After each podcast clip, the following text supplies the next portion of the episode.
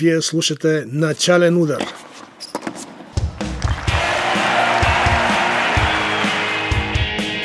Най-интересното от света на тениса с мен Любомир Тодоров.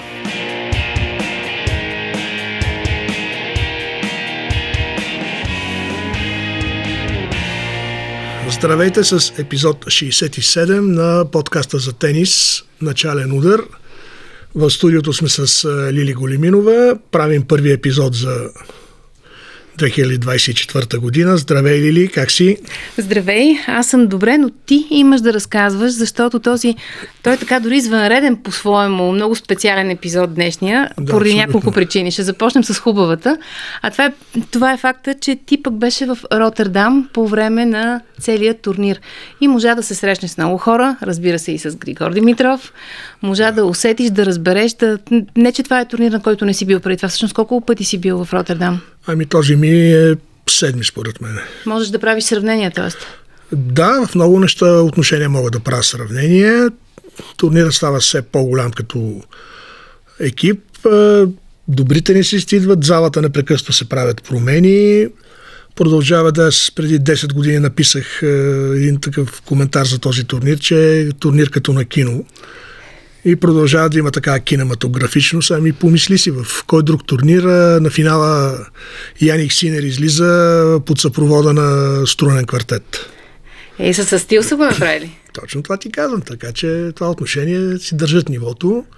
Да, с Григор беше прекрасно. Не бях говорил с него от Париж миналата година, май, началото на юни. Страхотно поведение от негова страна. Чудесни победи записа. Може би малко му трябваше, за да надделее на полуфинала, но в последния матч си личеше, че вече умората и от натрупана и от Марсилие и от тежките мачове, които имаше в Ротердам, си казва думата. И съответно сега вече знаем, че той се отказа от Акапулко, което беше следващия му турнир другата седмица. Явно му трябва повече време да почива. И дай Боже да продължава по този начин. 4 турнира, титла, финал, полуфинал. Абсолютно впечатляващ старт на годината. И още повече, успява ли едно е да го гледаш по телевизията, другото е като си на корта, затова те питам. Не, че ние гледахме Ротердам, нали? Но толкова фокусиран, колкото беше, примерно, в Бризбейн в началото. Имаш един такъв много решителен поглед, който и много, много сила се излъчва от него. Да, абсолютно. Спокойствие. Той знае, че може.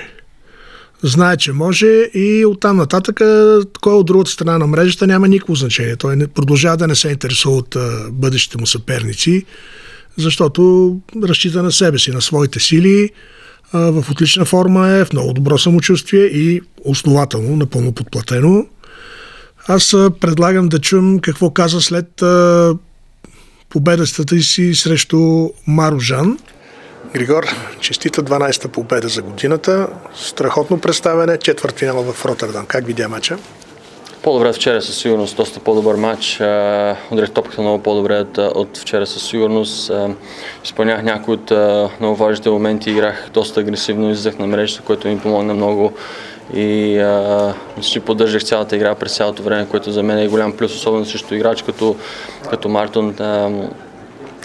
Винаги има такива битки с него, че просто и двамата пак отново си казахме също нещо на мрежата. Всеки път е трудно, този път беше малко по-различно, но това е тениса и днеска наистина играх така по-свободен матч, който също така ми дава и сигурност. Страхотно сервираш, разчиташ много добре ретура на съперниците си. Това ли е основното за добрите ти представяния тази година? С това започва играта, сервис и ретура. Така че със сигурност това е голям плюс, но не бих казал само това. Много са нещата. Не искам да... мисля, че като цяло, цялостната игра за момента е добре и мисля, че това е играта, която ми помогна много да бъда още повече във всеки един матч, защото в момента, в който намалиш оборотите, в който имаш да играеш срещу който, веднага това се усеща и играта се променя целият момент в матча. Така че колкото пъти можеш да контролираш нещата, толкова по-добре. Ще гледаш ли матча между Руна и Шевченко, от който се определя следващия ти съперник? Не знам, сигурно не да се каже, да призная честно. Не виждам защо, в смисъл, и пак казах, в момента изцяло каквото правя извън корта и в корта, изцяло гледам да работя върху себе си, върху нещата, от които зависят от мен. Един ден някой може да играе много добре, другия ден може да не е, така че ако искам евентуално да видя някакъв вид специален вид разиграване, да, със сигурност бих погледал малко, но наистина за момента главата ми е изцяло върху себе си, как да се възстановя, как да направя правилно нещата, храна, спане и останалото е вече борба в корта. Оказа се, че ти си вдъхновение не само за тенисистите в България, но и за други спортисти. В Марсилие се срещна с братя Попови, Тома и Христо, които после след среща с тебе публикуваха снимки и станаха шампиони на Франция, на единично и на двойки. Супер! Да, много се радвам, да. Беше наистина малко интересно, даже когато според мен това са от България. Аз наистина в първи момент може би не ги видях така, но много се радвам, наистина, винаги се радвам, когато аз мисля, че от всеки атлет трябва да се подкрепя в който е спорта и може да научиш нещо от всеки един. Може би това ни свързва като цяло. Последен въпрос. Вчера беше 14 февруари. Знаеш, че в България има двояко празнуване. Ти като абсолютен аскет и въздържател, отпразнува ли го? Празнувам го сам със себе си. Не, наистина, това са толкова хубави празници, наистина много ми харесват и... Но, когато си по-турни, това е положението, но един ден ще празнувам много, със сигурност. Ще видите и вие. Още докато победно вървеше. Да, ги казва тези думи. Да, интересно. Накрая, за 14 февруари ще празнувам. Сега съм сам, но след време ще празнувам. За подкрепата, която трябва да получава всеки български спортист в чужбина, също хубави неща. Изобщо интересно говори Григор, с настроение. Съжалявам, че след загубата срещу Алекс де Минор на полуфинала не пожела да говори. В смисъл, бях се записал и тогава за интервю. Той си знае какво му е било, може би искал веднага да изчезне от турнира, но дори от ATP около час и нещо го издирваха и те не знаеха къде. В смисъл, не че му се сърдя, но беше хубаво да направя една равносметка от началото на годината. Какво е направила, то не е никак малко. Седми на практика е в надпреварата за Торино. Точно така, седми е и има страшно много време. Те още на първата пресконференция, мисля, една журналистка го попита, холандска, вие сега как са вашите шансове за Торино? И той се разсмя и каза, о боже, сега сме февруари, турнирът е през ноември, да, вика, чудесно, бих искал да се класирам, печеля съм този турнир, страхотна емоция, но е много рано да се говори. И е точно така, просто той продължава да разсъждава матч за матч, турнир за турнир, т.е. не се натоварва с огромни очаквания, което е страхотно. Това е според мен почерка на Дани Валвердо, който беше на турнира. В смисъл, дал му е ценни съвети. Трите мача успя да си ги вземе с можене и с воля. Особено третия с Шевченко беше... Който също хич не беше лесен. Тук така имаше много коментари. Къде е този Шевченко? Откъде? Какво лесен? Ма човека все пак отстрани Руна преди това и такъв един много... И след този матч говорих с Григор. Той каза, че знаел го. Те са тренирали няколко пъти заедно. Знаел какво може. Знаел, че има страхотен сервис, но че може да го държи като ниво почти цял матч. Не знаел. То това е, започна да се получава при Григор Димитров, че и срещи, в които не играе най-добрия си тенис, печели, нещо, което му липсваше много години. Е характерно за най-големите. Помисли си Федерер, Надал и Джокович колко мачове са спечели без да играят най-добрия си тенис. И Григор беше много откровен след мача с Шевченко. Каза, не играх добре, много грешки, елементарни, но просто с воля го измъкнах мача. Тази воля ще му трябва през целия сезон, защото има ли всъщност, освен, може би, и 2017-та, не знам дали може да се сравни с толкова силен старт на годината, отвъд големия шлем, първия турнир? Той не обича да прави никакви сравнения. Не, самия ти как си го спомняш така, като през годините? Не, 2017-та, като че ли към средата на годината вече започна. Толкова да върват нещата, да. Но, примерно, аз знаех, че ще се класира още и бях сметнал юли или август. Нещата, че няма как да не се класира. Това след победата в Щатите, след Синсинати ли? Да, след Синсинати вече си правихме сметка с колеги и всъщност още тогава съм си пуснал акредитацията и почнах да видам къде е нощувки и така нататък в Лондон. Но преди това е много рано да се говори. О, да. Разбира се, просто много е хубаво да се говори пък от друга страна. Човек като види нещо подобно. Да, значи не трябва да... Просто всеки турнир на Григор трябва да е някакъв празник, да се мисли позитивно за това. Защото, Богу Лили, убеден съм, че когато спре да играе, ние няма да имаме такъв тенесист десетилетия наред, ако въобще имаме. Абсолютен факт, за който мнозина изобщо не си дават сметка, така е. Аз те питах, когато те включихме за първи път по телефона за публиката, тогава още не се беше събрала на неговите мачове, беше ранен. Постепенно как реагираха ротердамската публика? Първо да кажем, че са вдигнали цените на билетите с над 50% за 10 години. Изпреварват малко инфлацията. Намерих си една справка, 2014-та билет за квалификацията струвал 10 евро, сега беше 16,50 за първи ден на квалификацията. За основната схема ти казах 30-40, но това е на втория ринг, което е всъщност, виждаш корта малко по-голям от като пощенска картичка, да кажем. Не е много страхотно за гледане. Напълни се залата и даже още в събота организаторите пуснаха съобщение, че залата е пълна за събота, за неделя са разпродадени билетите, но пускат още за правостоящи. И наистина на финала между Синер и де Минор имаше целият първи ринг беше опасен с правостоящи. Ти успя да говориш с директора на турнира? Да, Рихард Крайчек, бивш шампион от Уимбълдън. Успях да го накарам да отговоря някакъв въпрос, защото той каза, че има много стройна програма, не може така да се говори, кой когато каже, имало записвания. Той не е от най-лъчезарните може би хора. Не, ние се би преди това и след това се поздравяваме, като се срещнем, но той си има други приоритети. Зает човек е наистина. И той каза хубави неща за Григор, хубави неща за турнира. Си го похвали, естествено, че няма. Ами това е 51-во издание на турнира. Печели са го, всъщност, като се замислиш, Борг, Конърс, Макенроу, Борис Бекер, всички от всички генерации са печели турнира.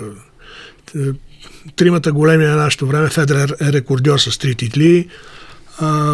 Надал игра в финал 2009, когато победи Григор във втория кръг в 3 сета.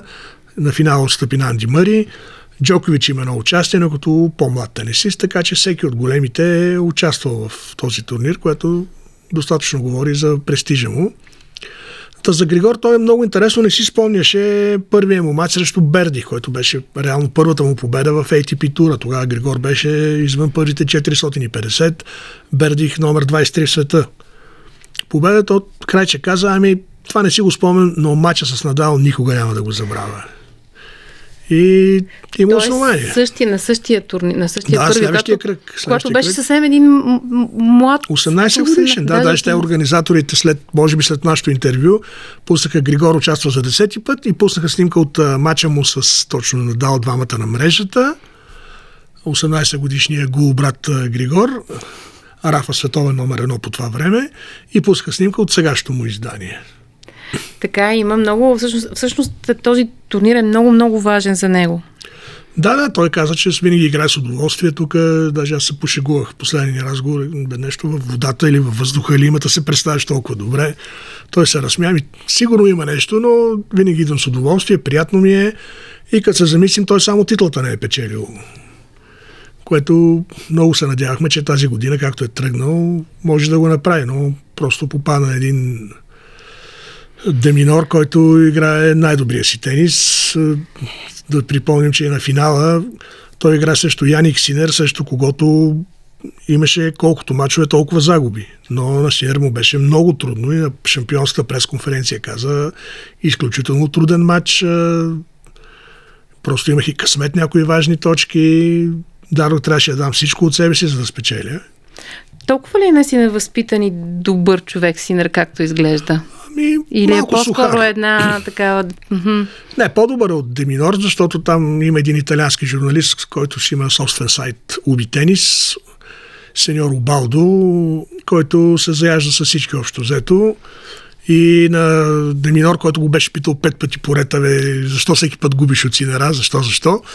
И вече накрая на пресконференция след финала му явно му умръзна на де Минор и каза: всеки път ме питаш едно и също, умръзна ми, че отговарям едно и също. Защо го правиш?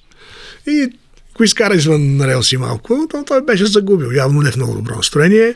Синер също, като му задават въпроси, които много не го радват, отговаря накратко. Малко сух, той не показва емоциите си. Иначе много възпитано момче, наистина, но те всички са такива. Той от тази част на Италия, дето не са точно тия темпераментните италианци, нали, които... Той де Минор не е точно австралиец, но пък го питах, нали, защото историята се повтаря с обратен знак. Миналата година, пак на рождения му ден, Григор го победи с тайбрек третия сет. Сега, пак на рождения ден, той успя да спечели. Каква е разликата? Той каза: много труден матч, трябваше да наскоча себе си, за да победа Григор, и разликата беше в няколко важни точки, които миналата година Григор ги спечели, сега аз. Така е, но като се замисля човек какъв е шанса на рождения му ден, наистина 2 поредни години да играе с един и същи съперник, е много любопитно съвпадение. Да, наистина. Той почерпи с торта, бяха му дали от организаторите торта, бяха забравили да сложат свещичка. Да. Сега се замислям обаче вече колко много статистики имаме под ръка за всяко нещо, наистина. Просто излизат цифри, в които може да се сравни буквално ъгълчето на корта, колко пъти е стигала топката до него, което може да бъде интересно интерпретирано, нали, човек като познава играта. Да, но пък хората предпочитат да гледат живата игра, защото тази статистика, дали единия с 2% повече първи сервис от другия е вкарал, в един директен двубой не винаги дава някакво превъзходство, преимущество, но това е американският подход към спорта. Всичко е статистика. Кешбол. Да, NBA, NHL, бейсбол, американски футбол, всичко е статистика за всяко. Колко тъчдаун, ама колко ярда е пробягал, от колко тройки за една четвъртина е вкарал. Ама вече толкова са безумни, че... Да, губи се онова другото усещане, което има като гледаш този ред на мисли. Добре ли се представиха българската гидка сега? Имаше ли? Имаше хора, които си имаха билети за цялата седмица. Бяха доста гласовити. Имаше винаги, като играе Григор, 4-5 поне български знамена в залата на различни места. Но искам да кажа, че и нидерландската публика много харесва Григор също. Да започнем от това, че в официалната програма на турнира, страницата посветена на Григор, е с заглавието "Един винаги желан гост", в свободен превод от нидерландски, което означава, че си е техно момче, те само, че му казват Дими. Дими, да. Викат Григор, Дими, но си го харесват и си го подкрепят като неутрална публика, което е много приятно също. Подавачите на топки, децата се на всяка тренировка се тълпяха да им даде накитник, да им разпише топки, да се снима с тях. Той не отказа на никого. Само едно доста нахално малко холандче, което му искаше шапката. Той излизаше от тренировка и то си Яник Синер тренираше. И той каза: не мога ти дам шапката. Той: защо не можеш да ми я дадеш? И той каза: няма с какво да играя. И малки мисли и каза: добре. Убедил го. Едно беше много забавна ситуация. Аз го посъветвах да си носи по 5-6 накитника. Ще викам: седи накитник, не стига да ги раздаваш. Той се засмя, каза: може така да направя. Много хубав турнир това е първият турнир от сериите ATP 500 категорията по-скоро за годината. Да припомня, че след него няма да гледаме хубав голям тенис в Европа, чак до Монте-Карло през април. Всичко се изнася в Съединените щати за турнирите в Индиан Уелс и Майами. Така че за това имаше силно журналистическо присъствие. Американско? Не, но имаше 3 екипа на Sky. Sky Германия, Sky Италия и Sky английския Sky, които си бяха три екипа с различни камери, с различни водещи.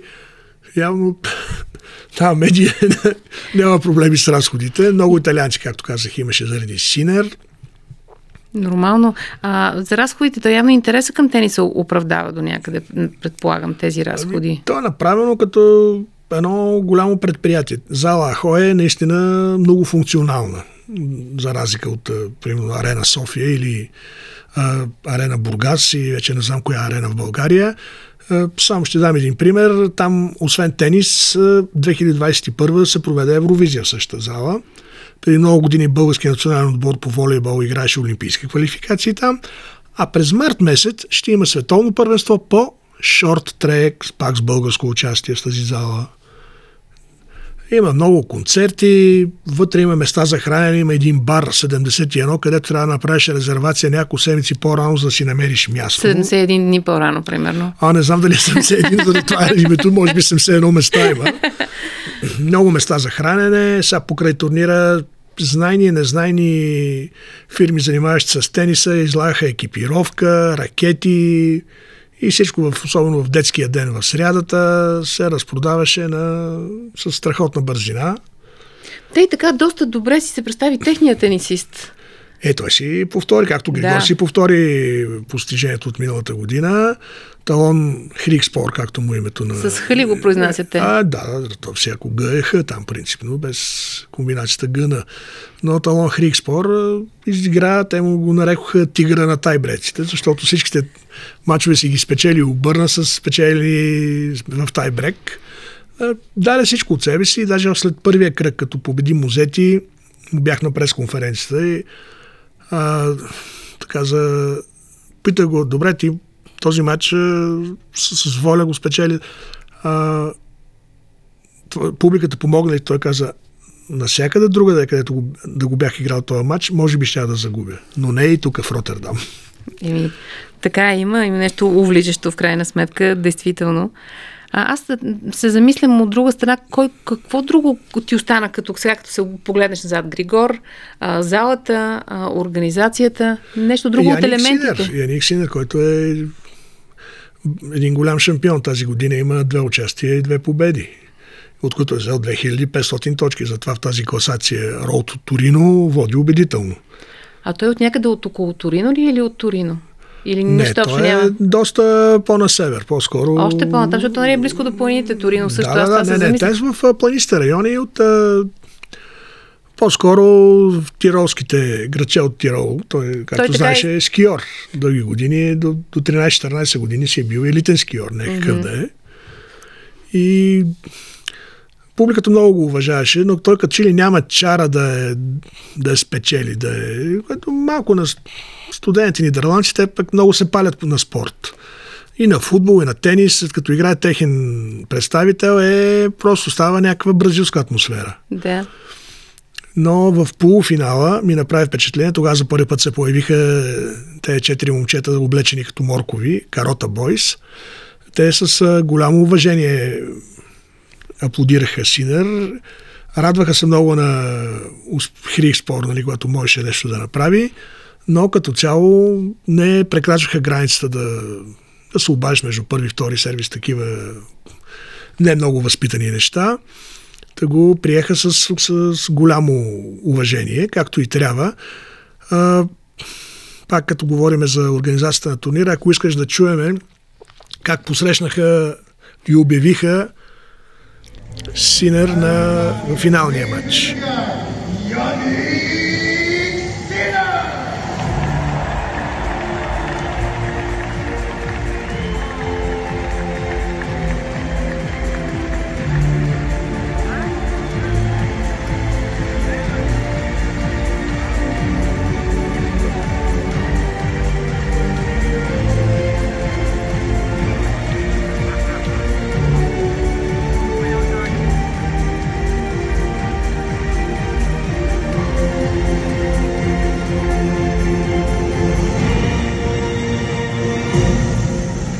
Така се посреща. Да, бих казала. Така и Григор беше по същия начин посрещан. Отделно това е съпроводено с едно страхотно светлино шоу.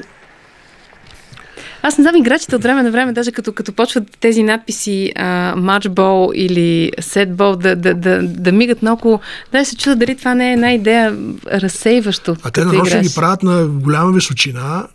За да не попадат в тяхното полезрение ли? Но имаха огромни проблеми в ложите. Хора, които снимаха, им се включваше светкавицата на видеото и на доста мачове ги спираха съдията да помоля да бъде изключена. Включително и Григор имаше такава ситуация. Mm-hmm. Мисля, че в мача с Фучович. И... Да, но много така, много, понеже много се включват вече допълнителни празни такива елементи, които създават страхотна атмосфера, действително, но си мисля какво ли е долу на корта като си. Те се абстрахират, според мен. Не знам дали обръщат внимание. Ако обръщат внимание, значи те не могат да имат никаква концентрация. По-явно, може би, да, по-новите. Добре, от тук нататък как го виждаш сезон? Много различно е. Не може да се каже, да се предвиди, защото от големите Алкарас са контузии. Джокович виждаме, че не е в най-добрата си форма. Скрил се е някъде и тренира в момента явно. Скрил се и тренира, но за него следващата цел е спокойно Ролан Гарос, макар че той на тези американските турнири също се представя добре. И... А Григор, какво е заявил от американските? Те са задължителни за него. Индиан Уелс и Майами са, да. И след отпадането на Акапулко, след това се започва сезона на червено с Монте-Карло, предполагам. Където вече ще ги видим в Европа. Отново да, връщат се и всичко започва подготовка за Ролан Гарос. Ролан Гарос е вече нещо съвсем различно. На Синер почти никой не му дава големи шансове да направи нещо голямо и на Ролан Гарос. Това е добре дошло за Джокович. Да, Надал ще играе ли сега? Тук много противоречиви такива. Според мен се готви само за един Ролан Гарос да направи. Ролан Гарос. Такъв, да. Явно не е много розово положението, за съжаление, с него. Знаеш, че има още много тенисисти, които са специалисти на клея. Ще изкочат дори примерно Каспер Рут, който сега в Акапулко също ще бъде защитаващ титлата си. Прави добър сезон и на клей турнирите, принципно. Там ще му дойде силата. Да, Циципас какво ще стане? Ще се връща ли в топ 10 или ще се поразсейва малко житейски? Тя е нещо, любовта ни им действа на двамата. Добре професионално, но да са щастливи. Ако е така, той имаше нужда малко да излезе може би от всичко. Изпадна от топ 10, но нищо фатално не е станало. Абсолютно. Просто се замислям дали той би бил също сред тези, които на Ролан Гарос могат добре да се представят. Винаги може да се представя. Той Зверев, да го видим и той в каква форма е. Зверев, той ще бъде водач в Акапулко. И после вече интересен е дали успява да надгради на клей.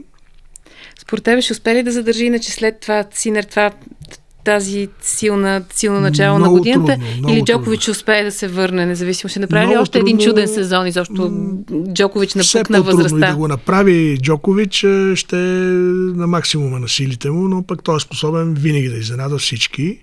Не трябва да бъде отписван по никакъв начин, както и Надал, който няколко пъти край свърши, той не може да ходи, къде ще играе, и върне се и печели. Първите два големи шлема за годината, както беше така, тогава. Абсолютно. Много интересен е този сезон, много нетипичен, много различно започна, действително, така че... Интересно.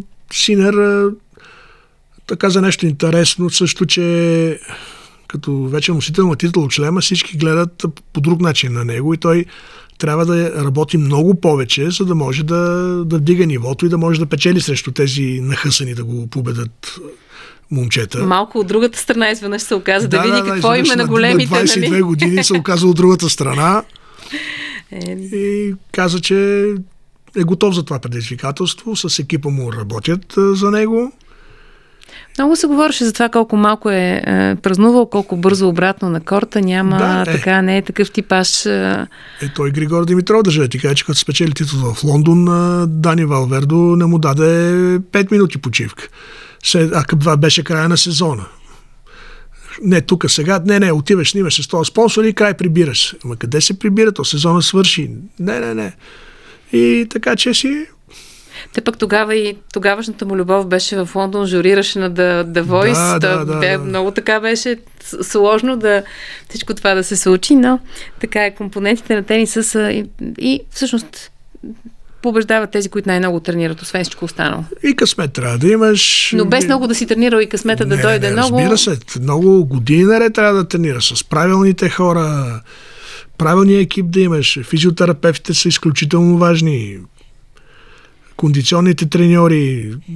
Психолозите, все по-ключови. Аз си мисля, че някъде има някакъв таен психолог при Григор, може би в началото на този сезон. Добре, просто чисто ментално много. Самия той помадря и може и да има, да, но вече от миналата година го наблюдавам, той е вече по-различен. Не е момчето, което беше преди. Да, пак има това чудесно чувство за хумор, пак отговаря закачливо, когато трябва, но вече по-разсъждава като мъж. 32 ще стана през Христовата възраст, през май, да видим какво. Но играе, дано да задържи това и ниво на игра. Страхотен сезон прави, но това е тенис, това не е вдигане на тежести, където имаш едно европейско, правиш, имаш връхна форма, постигаш, печелиш, 3 месеца нямаш нищо, имаш едно световно и край, ако имаш олимпиада, това. То е всяка седмица или през седмица изпитания на корта. Различни кортове, различни топки. Сега в Ротердам всички се чуреха на топките. Нещо ни пасваха много, но никой не се оплака официално. Какво да правят? Ще влезе ли Григор да защити, че стана на едноръкия бекхенд в десятката сега кажи? Много се надявам. Аз просто съм потресен от липсата на нито един тенисист, който играе с една ръка бекхенд в десетката. Григор, ако беше спечелил титлата, се връща в топ 10. Но има много са близки точките, всъщност, което в тениса е много относително при тази особена система на точкуване, но той като че ли няма чак толкова много да защитава, колко да надгражда. Няма толкова, но той особено в Индиан Уелс и в Майами не играе чак толкова добре. Надявам се пък сега да се надскочи. Да се надскочи и да вземе да влезе в тази десятка. Ето, това е вече малко психологически, защото... Точно.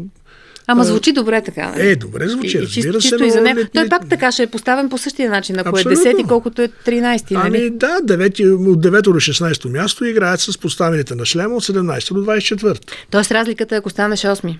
Да, ако станеш 8-ми, тогава играеш с ти от последната 8-ца до 32 и е по-лесно. Но има време да не го мислим. Той също каза, не мисля за ранглисти, не класирания, само за следващия мач, следващия турнир и много правилно. Не се обременява с допълнителни... Тоест да играе добре и красиво. Да, не се затурмозва. Той си играе красиво, технически се видя, че никой почти не може да играе толкова съвършено, колкото той. Публиката затова го харесва. Затова е как беше винаги добре дошъл навсякъде. Не само в добре дошъл гост. Не само в Ротердам, ами към финала вървим на Ротердамското ни издание. Да, и вече да кажа, че така се бяха пострали домакините, че след края на финала, вече на излизане от залата, ни посрещна банер за "Благодарим, довиждане, заповядайте на Ротердам 2025, 1-9 февруари. Вече знаете до година кога ще е. Абсолютно. Ще видим тогава дали ще имаш живот и здраве, пак да имаш да разказваш. Да, живот и здраве. В различните програми на Българското национално радио. Пък знае ли човек? Да. Трябва да обявим, за съжаление, Лили, че с този епизод замразяваме проекта "Начален удар". Причината е много прозаична. Знаеш, просто не срещам никаква подкрепа, нито помощ от... Никой не се интересува от нашия подкаст. Тук в радиото явно... Не като слушатели, защото знам, че много хора се интересуват от тенис, действително. Може пък и слушателите да са малко и за това да е също причина, не знам, но решихме, че няма смисъл вече да се борим против всичко след почти 4 години, но затова казваме, замразяваме го. Пауза. Дай Боже да се промени ситуацията. И дали тук, дали на друго място, в друга платформа, може да се появи "Начален удар" с интересни гости, събеседници, коментари и анализи.